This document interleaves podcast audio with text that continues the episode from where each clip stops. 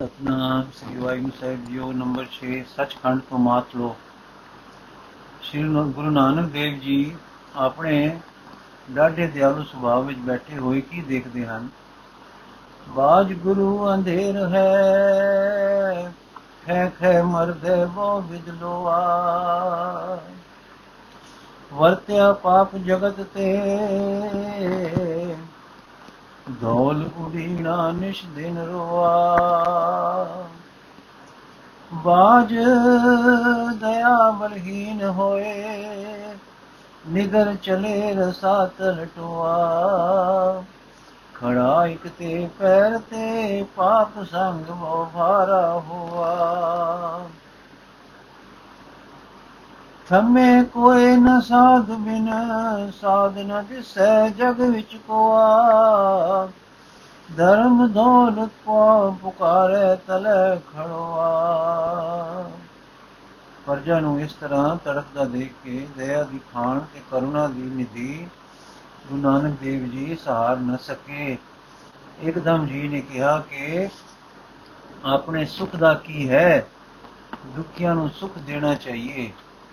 ਇੱਕ ਦਿਨ ਸੈਲੇ ਕਰਦੇ ਸਤਿਗੁਰੂ ਜੀ ਨੇ ਜਗਤ ਤੋਂ ਪਾਪਾਂ ਨਾਲ ਲਿਬੜ ਕੇ ਪਰਲੋਕਾਂ ਵਿੱਚ ਆਏ ਹੋਏ ਜੀਵਾਂ ਨੂੰ ਦੁੱਖ ਪਾਉਂਦੇ ਡਿੱਠਾ। ਚਿਤ ਨੇ ਕਿਹਾ, ਧਰਤੀ ਤੇ ਚੱਲ ਕੇ ਮਤ ਦੇਈਏ, ਪਾਪਾਂ ਦਾ ਨਾਸ਼ ਕਰੀਏ, ਜੀ ਦਾਨ ਲਾਈਏ, ਜੋ ਲੋਕੀ ਉੱਥੇ ਆਪਣਾ ਸਮਾਂ ਪਾਪਾਂ ਵਿੱਚ, ਮਾਲ, ਧਨ, ਇੱਜ਼ਤਾਂ ਤੇ ਝਪੇੜਿਆਂ ਵਿੱਚ ਗੁਆ ਕੇ, ਦੁਆਲੀਏ ਹੋ ਕੇ ਪਰਲੋਕ ਵਿੱਚ ਆ ਕੇ ਦੁੱਖ ਨਾ ਪਾਉਣ। ਇਹਨਾਂ ਸੰਕਲਪਨਾ ਵਿੱਚ ਸਨ ਕਿ ਕੀ ਦੇਖਦੇ ਹਨ? ਜਗਤਾਰ ਜੀ ਕਿਸੇ ਮਿਹਰ ਦੇ ਰੰਗ ਵਿੱਚ ਹਨ। ਆਪਨੇ ਬੜੇ ਅਦਬ ਨਾਲ ਪਿਤਾ ਜੀ ਪਾਸ ਦਿਲ ਦੀ ਬੇਨਤੀ ਕੀਤੀ। ਅਕਾਲ ਪੁਰਖ ਜੀ, ਇਸ ਸੰਕਲਪ ਨੂੰ ਦੇਖ ਕੇ ਆਨੰਦ ਹੋਏ। ਆਨੰਦ ਕੀ ਹੋਏ? ਆਨੰਦ ਦਾ ਸਰੂਪ ਹੀ ਉਸ ਦਾ ਹੈ, ਜੇ ਉਸ ਵੇਲੇ ਅਭਾਵੀ ਭਾਵ ਮੰਡਲ ਵਿੱਚ ਸਾਈਂ ਤੇ ਸਤਗੁਰ ਦੇ ਹੋਏ ਅੰਕਿਤ ਸਾਈਂ ਤੇ ਸਤਗੁਰ ਦੇ ਹੋਏ ਅੰਕਿਤ ਹੋ ਨਹੀਂ ਸਕਦੇ, ਪਰ ਫਿਰ ਵੀ ਸਾਡੀ ਸਮਝ ਜੋ ਇਸ ਤਰ੍ਹਾਂ ਦੀ ਹੋਈ, ਸੋ ਸਾਡੀ ਸਮਝੇ ਪੈਣ ਵਾਲੀ ਵਿਉਂ ਵਿੱਚ ਕੁਝ ਕਹਿਣਾ ਹੀ ਬਣਦਾ ਹੈ। ਇਉਂ ਸਮਝੋ, ਅਕਾਲ ਪੁਰਖ ਜੀ ਮਾਨੋ ਗੁਰੂ ਜੀ ਨੂੰ ਕਹਿਣ ਲੱਗੇ, ਨਾਨਕ ਦੁਨੀਆ ਕੈਸੀ ਹੋਈ? ਗੁਰੂ ਜੀ, ਸਾਲਕ ਮਿਤ ਨ ਰਹਿਓ ਕੋਈ ਭਾਈ ਬੰਦੀ ਹੇਤ ਚੁਕਾਇਆ ਦੁਨੀਆ ਕਾਰਨ ਦੀਨ ਗਵਾਇਆ। ਕਲ ਹੋਈ ਕੁੱਤੇ ਮੁਹੀ, ਕਾ ਖਾਜ ਹੋਆ ਮੁਰਦਾ। ਕੂੜ ਬੋਲ ਬੋਲ ਭੋਕਣਾ ਚੁਕਾ ਧਰਮ ਵਿਚਾਰ। ਅਕਾਲ ਪੁਰਖ ਜੀ, ਕਹੋ ਨਾਨਕ, ਕਿਨ ਵਿਦਗਤ ਹੋਈ? ਇਹ ਨਾਨਕ, ਇਸ ਗਤੀ ਦਾ ਪ੍ਰਕਾਸ਼ ਕਹੋ। ਗੁਰੂ ਸਾਹਿਬ ਕਲ ਕਾ ਤੀਰਾ ਜੇ ਕਾ ਸਾਈ ਧਰਮ ਪੰਖ ਕਰ ਉਡਰਿਆ। ਕੂੜ ਅਮਾਵਸ ਚਤ ਚਹ ਸਚ ਚੰਦਰਮਾ ਦੀ ਸੈ ਨਾਹੀ ਕਹਿ ਚੜਿਆ। ਹਉ ਬਾਲ ਵਿਕੁਨੀ ਹੋਈ, ਆਂਦੇ ਨ ਕੋਈ, ਵਿਚ ਦੁਹੋਂ ਮੈਂ ਕਰ ਦੁਖ ਰੋਈ ਕਉ ਨਾਨਕ ਕਿਨ ਬਿਦਗਤ ਹੋਈ। ਅਕਾਲ ਪੁਰਖ ਜੀ, ਇਸ ਪਾਪ ਰੂਪ ਦੈਤ ਨੂੰ ਕੌਣ ਮਾਰੇਗਾ? ਗੁਰੂ ਸਾਹਿਬ। ਹੈ ਹਜ਼ੂਰ ਹਾਜ਼ਰ ਅਰਦਾਸ, ਦੁਖ ਸੁਖ ਸਾਚ ਕਰਤੇ ਪ੍ਰਭ ਪਾਸ। ਅਕਾਲ ਪੁਰਖ, ਮੰਦਾ ਚੰਗਾ ਆਪਣਾ ਆਪੇ ਹੀ ਕੀਤਾ ਪਾਵਣਾ, ਗੁਰੂ ਸਾਹਿਬ ਜੀ। ਨਦਰ ਕਰੇ ਤੂੰ ਤਾਰੇ ਤਾਰੇ ਤਰੀਏ ਸਜ ਦੇਵੋ ਦੀਨ ਦਿਆਲਾ। ਕਣਵਤ ਨਾਨਕ ਦਾਸਨ ਦਾਸਾ, ਤੂੰ ਸਰਬ ਜੀਆਂ ਪ੍ਰਤਪਾਲਾ। ਤੁਝ ਤੇ ਬਾਹਰ ਕਿਛੁ ਨ ਹੋਏ, ਤੂੰ ਕਰ ਕਰ ਦੇਖੈ ਜਾਣੇ ਸੋਏ। ਕਿਆ ਕਹੀਏ, ਕਿਛ ਕਹੀ ਨ ਜਾਏ, ਜੋ ਕਿਛ ਹੈ ਸਭ ਤੇਰੀ ਰਜਾਏ ਰਹਾਓ। ਜੋ ਕਿਛ ਕਰਨਾ ਸੋ ਤੇਰੇ ਪਾਸ, ਕਿਸ ਆਗੇ ਕੀਚੈ ਅਰਦਾਸ। ਅਕਾਲ ਪੁਰਖ ਜੀ, ਜਗ ਕਰਤਾ ਮਨਮੁਖ ਗਵਾਰ। ਗੁਰੂ ਸਾਹਿਬ ਨੇ ਸੁਣ ਕੇ ਐਸੀ ਨਿਮਰਤਾ ਨਾਲ ਸਿਰ ਨਿਵਾਇਆ ਕਿ ਮਨ ਨੂੰ ਉੱਤਰ ਦਿੱਤਾ ਹੈ।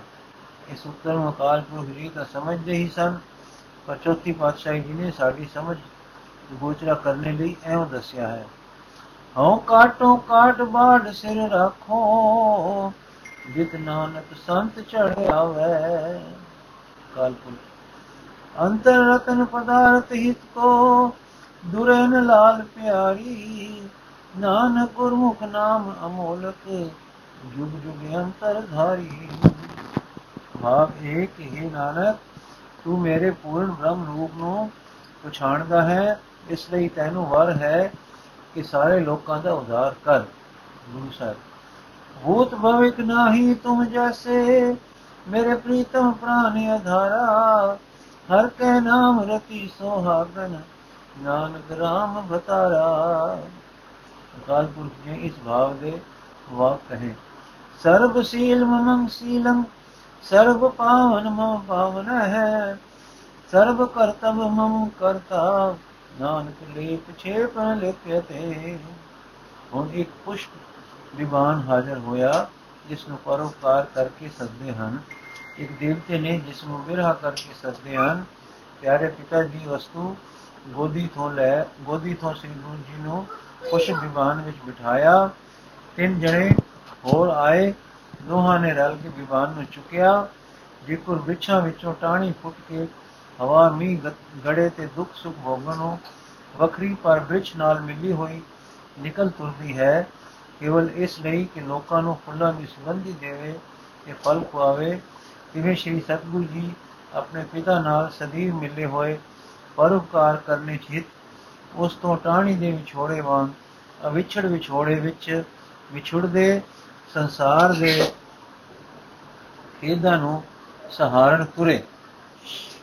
ਜਦ ਪੁਸ਼ ਵਿਵਾਨ ਸਰੂਪ ਦੇ ਮਹਿਲ ਤੋਂ ਨਿਕਲ ਕੇ ਅੱਗੇ ਵਧਿਆ, ਤਦ ਕਰੋੜਾਂ ਕਰੋੜ ਜੋਤੀ ਰੂਪ ਵਾਲੇ ਸਤਗੁਰਾਂ ਦੇ ਪ੍ਰੇਮ ਵਿੱਚ ਦੇਵਲ ਹੋਏ ਪਿਆਰ ਸਰਦਾ ਤੇ ਭਗਤੀ ਦੇ ਜੋਸ਼ ਨਾਲ ਜਲ ਪੂਰਤ ਅੱਖਾਂ ਕਰਕੇ ਆਪਣੇ ਵਿਛੋੜੇ ਪਰ ਪੁਰਸ਼ੋਕ, ਪਰ ਉਹਨਾਂ ਦੇ ਹੁਕਮ ਮੰਨਣ ਤੇ ਉਪਕਾਰ ਪੁਰ ਆਨੰਦ ਤੇ ਮਿਲਾਪ ਦੀ ਦਸ਼ਾ ਵਿੱਚ ਹੋਏ, ਸਦਕੇ ਹੋ ਹੋ, ਨਮਸਕਾਰ ਕਰਦੀ ਹੋਈ ਆਪਣਾ ਆਪ ਵਾਰ ਰਹੇ ਨਜ਼ਰੀ ਪਏ। ਗੱਲ ਕੀ, ਪੁਸ਼ਕ ਵਿਵਾਨ ਪੁਸ਼ ਵਿਵਾਨ, ਅੱਗੇ ਅੱਗੇ ਟੁਰੀ ਗਿਆ, ਹੇਠਾਂ ਹੇਠਾਂ ਹੋਈ ਗਿਆ ਸੁਖਮ ਮੰਡਲ ਪਿੱਛੇ ਰਹਿੰਦੇ ਗਏ, ਸਥੂਲਤਾ ਵੱਧਦੀ ਗਈ, ਪ੍ਰਕਾਸ਼ ਘਟਦਾ ਗਿਆ, ਪਰ ਪੁਸ਼ ਵਿਮਾਨ ਟੁਰੀ ਗਿਆ।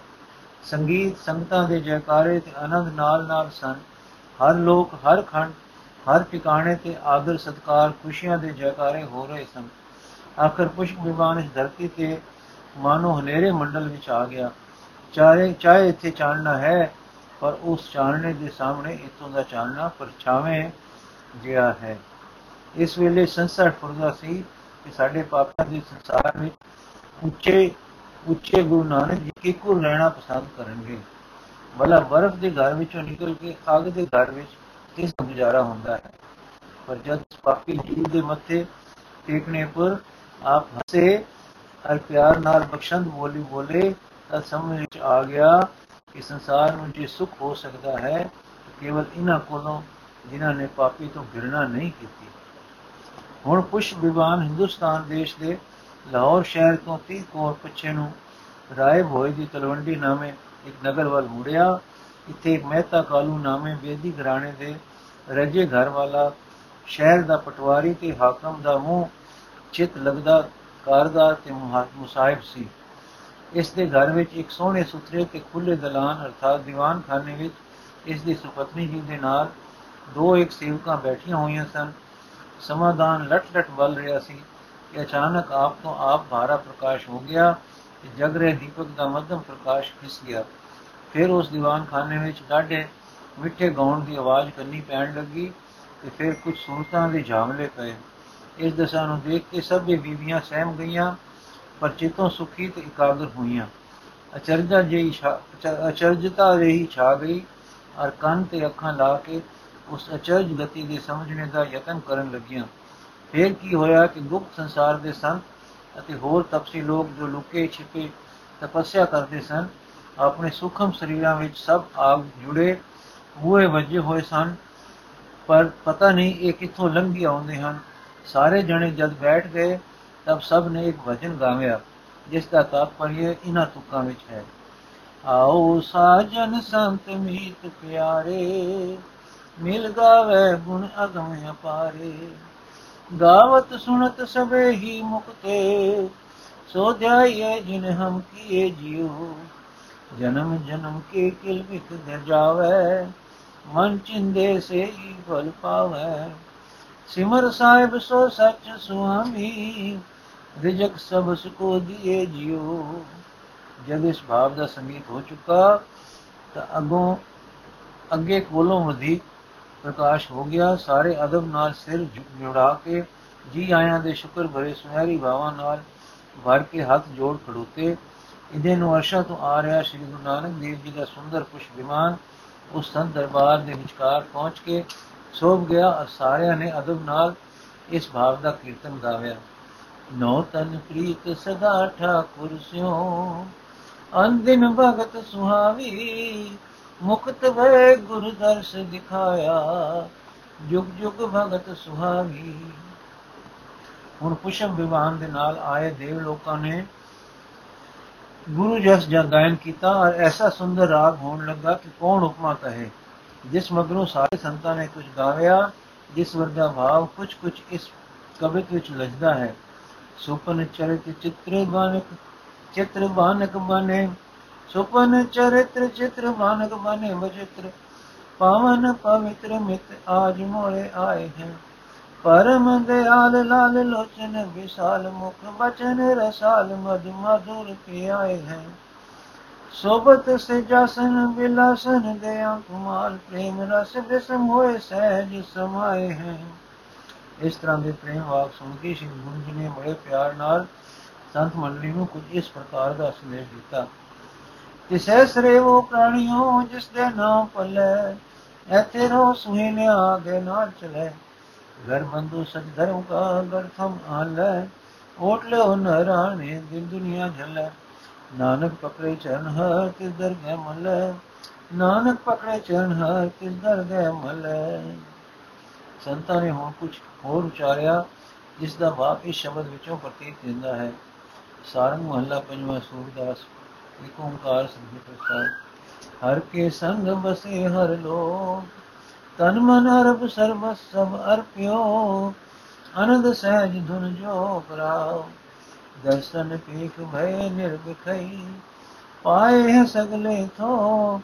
ਆਨ ਬਖਸ਼ੋ ਕਾਜ ਨ ਕਛੁਐ ਸੁੰਦਰ ਬਦਨ ਅਲੋ ਸਿਆਮ ਸੁੰਦਰ ਤਜ ਆਨ ਵਿਚਾਹਤ ਜੋ ਕੁਸ਼ਟੀ ਤਨ ਜੋ।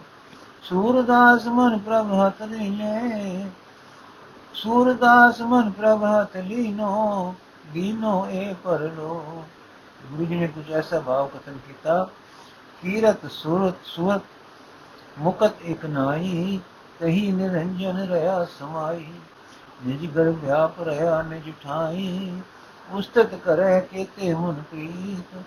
ਤਨ ਮਨ ਸੂਚੈ ਸਾਚ ਸਚੀ ਨਾਨਕ ਹਰ ਭਜ ਨੀਤਾ ਨੀਤ। ਸੰਤਾਂ ਨੇ ਇਸ ਪ੍ਰਕਾਰ ਦੇ ਸ਼ੁਕਰ ਦੇ ਕੋਈ ਵਾਕ ਕਹੇ। ਧਰਨ ਸੋਨੀ ਖੜ ਰਤਨ ਜੜਾਵੀ, ਹਰ ਪ੍ਰੇਮ ਪੁਰਖ ਮਨ ਉਠਾ ਸਭੇ ਕਾਜ ਸੁਏਰਣ ਥੀਏ ਗੁਰੂ ਨਾਨਕ ਸਤ ਗੁਰ ਤੁਠਾ, ਗੁਰੂ ਜੀ ਨੇ ਹੁਣ ਇਹ ਪ੍ਰਭਾਵ ਪਾਇਆ। ਨਾਨਕ ਆਖੇ ਇਹ ਵਿਚਾਰ, ਸਿਫਤੀ ਗੰਢ ਪਵੇ ਦਰਬਾਰ। ਕੈਸੀ ਅਚਨ ਲੀਲਾ ਹੈ। ਸੰਤ ਜਨ ਤਾਂ ਆਪ ਵੀ ਉੱਚੀ ਤੋਂ ਉੱਚੀ ਉਸਤਤ ਕਰਦੇ ਹਨ। ਕਿ ਆਪ ਐਡੇ ਵੱਡੇ ਹੋ ਕੇ ਨਿਮਰਤਾ ਭਾਵ ਵਿੱਚ ਉਹਨਾਂ ਨੂੰ ਪਰਮੇਸ਼ਰ ਦੇ ਲੜ ਫੜਨੇ ਦਾ ਉਪਦੇਸ਼ ਕਰਦੇ ਹਨ। ਪਰ ਉਹ ਵੀ ਗੁਪਤ ਵਰਤਾਰੇ ਦੇ ਜਾਣੂ ਸਨ। ਜਟ ਕੁਛ ਐਸੇ ਭਾਵ ਦੇ ਵਾਕ ਬੋਲੇ, ਆਪੇ ਪੱਟੀ ਕਲਮ ਆਪ ਉੱਪਰ ਲੇਖ ਵੀ ਤੂੰ ਏਕੋ ਕਹੀਏ ਨਾਨਕਾ, ਦੂਜਾ ਕਾਹੇ ਕੋ? ਗੁਰੂ ਜੀ, ਬਨਤ ਨਾਨਕ ਸਭਨਾ ਕਾ ਫਿਰ ਏਕੋ ਸੋਏ, ਜਿਸਨੂੰ ਨਜ਼ਰ ਕਰੇ ਸਾ ਸੋਹਾ ਗਣ ਹੋਏ। ਤਪਸਿਆ ਨੇ ਫੇਰ ਐਸੇ ਕੋਈ ਵਾਕ ਕਹੇ, ਜਿਤ ਤੂੰ ਲਾਏ ਸਚਿਆ ਕਿਤ ਕੋ ਲਗੈ, ਨਾਨਕ ਗੁਣ ਗਾਈ ਗੁਰੂ ਜੀ ਆਪੇ ਬਖਸ਼ੇ ਮੇਲ ਮਿਲਾਏ, ਨਾਨਕ ਸਰਣ ਤੁਮਾਰੀ। ਸੰਤਾਂ ਨੇ ਹੁਣ ਆਪਣੀਆਂ ਮਿੱਠੀਆਂ ਸੁਰਾਂ ਵਿੱਚ ਇੱਕ ਗੀਤ ਗਾਇਆ, ਜਿਸ ਵਰਗਾ ਭਾਵ ਗੁਰੂ ਅਰਜਨ ਦੇਵ ਜੀ ਦੇ ਮਿੱਠੇ ਹੇਠ ਲਿਖੇ ਸ਼ਬਦ ਵਿੱਚ ਅੰਕਿਤ ਹੈ ਕੋਟ ਬ੍ਰਹਮਣ ਕੋ ਠਾਕੁਰ ਸੁਆਮੀ ਸਰਬ ਜੀਆਂ ਕਾ ਦਾਤਾ ਰੇ। ਪ੍ਰਤਪਾਲੇ ਨਿਤ ਸਾਰ ਸਮਾਲੇ ਇਕ ਗੁਣ ਨਹੀਂ ਮੂਰਖ ਜਾਤਾ ਰੇ। ਹਰ ਆਰਾਧਨ ਜਾਣਾ ਰੇ, ਹਰ ਹਰ ਗੁਰ ਗੁਰ ਕਰਤਾ ਰੇ। ਹਰ ਜਿਉ ਨਾਮ ਕਰਿਓ ਰਾਮਦਾਸ ਰਹਾਉ। ਦੀਨ ਦਿਆਲ ਕਿਰਪਾਲ ਸੁਖ ਸਾਗਰ ਸਰਬ ਘਟਾ ਭਰਪੂਰੀ ਰੇ। ਏਕਤ ਸੁਨਤ ਸਦਾ ਹੈ ਸੰਗੇ, ਮੈਂ ਮੂਰਖ ਜਾਣਿਆ ਦੂਰੀ ਰੇ। ਹਰ ਬਿਆੰਤ ਹੋ ਮਿਤ ਕਰ ਵਰਨੋ ਕਿਆ ਜਾਣਾ ਹੋਇ ਕੈਸੋ ਰੇ? ਕਰੋ ਬੇਨ ਬੇਨਤੀ ਸਤਗੁਰ ਆਪਣੇ। ਮੈਂ ਮੂਰਖ ਦੇ ਉਪਦੇਸ਼ ਰੇ। ਮੈਂ ਮੂਰਖ ਕੀ ਕੇ ਤਦ ਬਾਤ ਹੈ? ਕੋਟ ਪਰਾਦੀ ਤਰਿਆ ਰੇ। ਗੁਰੂ ਨਾਨਕ ਜਿਨ ਸੁਣਿਆ ਪੇਖਿਆ ਸੇ ਫਿਰ ਗਰਵਾਸ ਨ ਕਰਿਆ ਰੇ। ਇਸ ਤਰ੍ਹਾਂ ਦੇ ਆਨੰਦ ਵਿੱਚ ਗੀਤ ਗਾਉਂਦੇ ਤੇ ਨਮਸਕਾਰਾਂ ਕਰਦੇ। ਸੰਤ ਜਨ ਅਸੀਸਾਂ ਲੈ ਕੇ ਵਿਦਾ ਹੋਏ। ਉੱਪਰ ਪੁਸ਼ ਵਿਮਾਨ ਤੇ ਦੇਵ ਲੋਕ ਵਿਦਾ ਹੋ ਗਏ। ਰਾਤ ਦਾ ਸਮਾਂ ਸੀ ਤਲੁੰਡੀ ਨਗਰ ਦੇ ਲੋਕੀ ਸੁੱਤੇ ਪਏ ਸੀ। ਬਾਹਰ ਬੰਦ ਦੇ ਵਣ ਨਿੰਦਰਾ ਵਿੱਚ ਸਨ। ਵਗਦੇ ਖੂਹ ਵੀ ਅਜੇ ਅਡੋਲ ਖੜੇ ਜਾਗੇ ਨਹੀਂ ਸਨ। ਕਿ ਤਾਰਿਆਂ ਦੀ ਝਲਕ, ਧਰਤੀ ਤੇ ਟਿਕਵੀਂ ਝਲਕ ਰਹੀ ਸੀ। ਰਾਤ ਛੁਪਾਤੀ ਟੁਰੀ ਗਈ, ਕੋਈ ਪਹਿਰ ਕੋ ਰਹਿ ਗਈ। ਹਾਂ ਹੋ ਤਾਂ ਇਸੇ ਨਗਰ ਵਿੱਚ ਇੱਕ ਪੰਡਤ ਤਾਰਿਆਂ ਵੱਲ ਵੇਖ ਰਿਹਾ, ਨਜ਼ਰ ਪਿਆ। ਕਦੇ ਪਤਰੀ ਵਿੱਚੋਂ ਕੁਝ ਲੇਖਾ ਦੇਖਦਾ ਹੈ। ਕਦੇ ਆਕਾਸ਼ ਵੱਲ ਤੱਕਦਾ ਤੇ ਕੁਝ ਵਿਚਾਰਦਾ ਹੈ, ਕਦੇ ਸੋਚ ਵਿੱਚ ਡੁੱਬ ਜਾਂਦਾ ਹੈ। ਅੰਦਰੋਂ ਸੁਆਣੀ ਨੇ ਆਵਾਜ਼ ਦਿੱਤੀ, ਪੰਡਤ ਜੀ, ਅੱਜ ਇਸ ਵੇਲੇ ਨਛਤਰਾਂ ਵੱਲ ਕੀ ਲੰਮੇ ਲੇਖੇ ਕਰ ਰਹੇ ਹੋ? ਪੰਡਿਤ ਜਰਾ ਸੰਭਲੇ ਤੇ ਬੋਲੇ, ਮੈਂ ਤੇ ਕਾਲੂ ਦੇ ਘਰ ਕਾਕਾ ਹੋਇਆ ਹੈ ਤੇ ਗ੍ਰਹਿ ਨਛਤਰ ਵਿਚਾਰ ਰਹੇ ਹਾਂ। ਉਹ ਤਾਂ ਭਾਗ ਭਰੀਏ ਕੋਈ ਮਹਾਬਲੀ ਅਵਤਾਰ ਜਾਪਦਾ ਹੈ। ਮੇਰਾ ਦੇ ਸਾਈਂ ਸਤਿਗੁਰੂ ਨਾਨਕ ਦੇਵ ਜੀ ਦੇ ਆਉਣ ਤੇ ਜਗਤ ਵੱਲੋਂ ਸਵਾਗਤ ਸੇਰਾ ਇੱਕ ਸ਼ਾਮ ਘਟਾ ਛਾਈ ਉਦਾਸ ਨਗਰ ਆਈ ਉਦਾਸ ਨਜ਼ਰ ਆਈ ਸਹਿਮ ਪਿਆ ਬਰਸੇ ਜੜ ਛਾਏ ਝੜੀ ਲਈ ਸਤ ਰੰਗ ਤੁਸੀਂ ਚਮਕੇ ਇੱਕ ਪੀਂਗ ਤੁਸਾਂ ਪਾਈ ਉਹ ਚਮਕ ਪਈ ਕਾਲਕ ਮਿਟ ਨਾਲ ਗਈ ਕਾਈ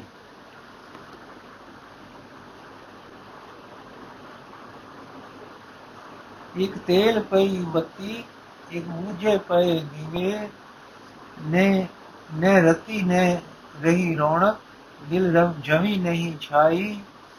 ਤੁਸੀਂ ਕਿੰਜ ਕਿਤੋਂ ਆਏ, ਬਲਦੇ ਬਲਦੇ ਸੋਲੇ ਸ਼ੋਲੇ ਗਲ ਲੱਗ ਗਏ ਆ ਕੇ ਗੁਲ ਚੂਮ ਲੈ ਧਾਈ। ਛੂ ਕਿਮ ਗਈ ਨੂਰੀ ਨਿਗ ਜਿੰਦ ਕਿਵੇਂ ਭਰ ਕੇ?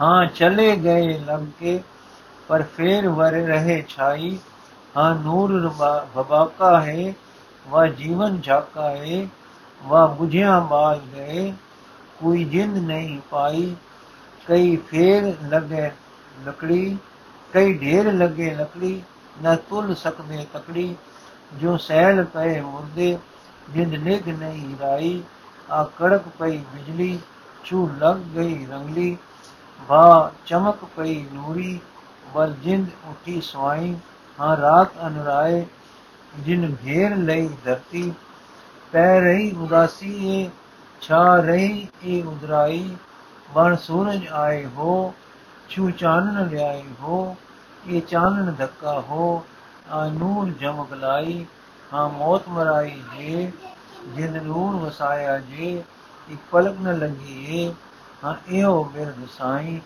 ਫੁੱਲ ਪਤ ਝੜੇ ਸਾਰੇ ਛਾ ਸੁੰਝ ਰਹੀ ਡਾਲੀ ਦਿਲਗੀਰ ਬਾਣੀ ਰੰਗਤ ਉਹ ਪਸਰ ਰਹੀ ਝਾਈ ਇਹ ਬਸੰਤ, ਤੁਸੀਂ ਆਏ, ਚੁੱਪ ਲਗ ਲੰਘ ਗਏ ਅੰਦਰ।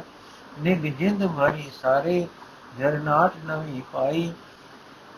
ਖਿੜ ਚਟਕ ਨੂੰ ਠੂਕਾ ਠੂਕਾ ਠੂਕਾ ਏ ਖਿੜ ਚਟਕ ਠੂਕਾ ਦੇ, ਅਖੋਲ ਖੋਲ ਗਈ ਮਿੱਟੀ।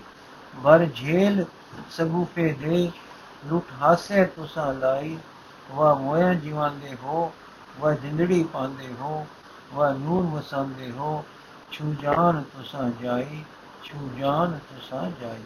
ਵਾਹਿਗੁਰੂ ਜੀ ਕਾ ਖਾਲਸਾ, ਵਾਹਿਗੁਰੂ ਜੀ ਕੀ ਫਤਿਹ।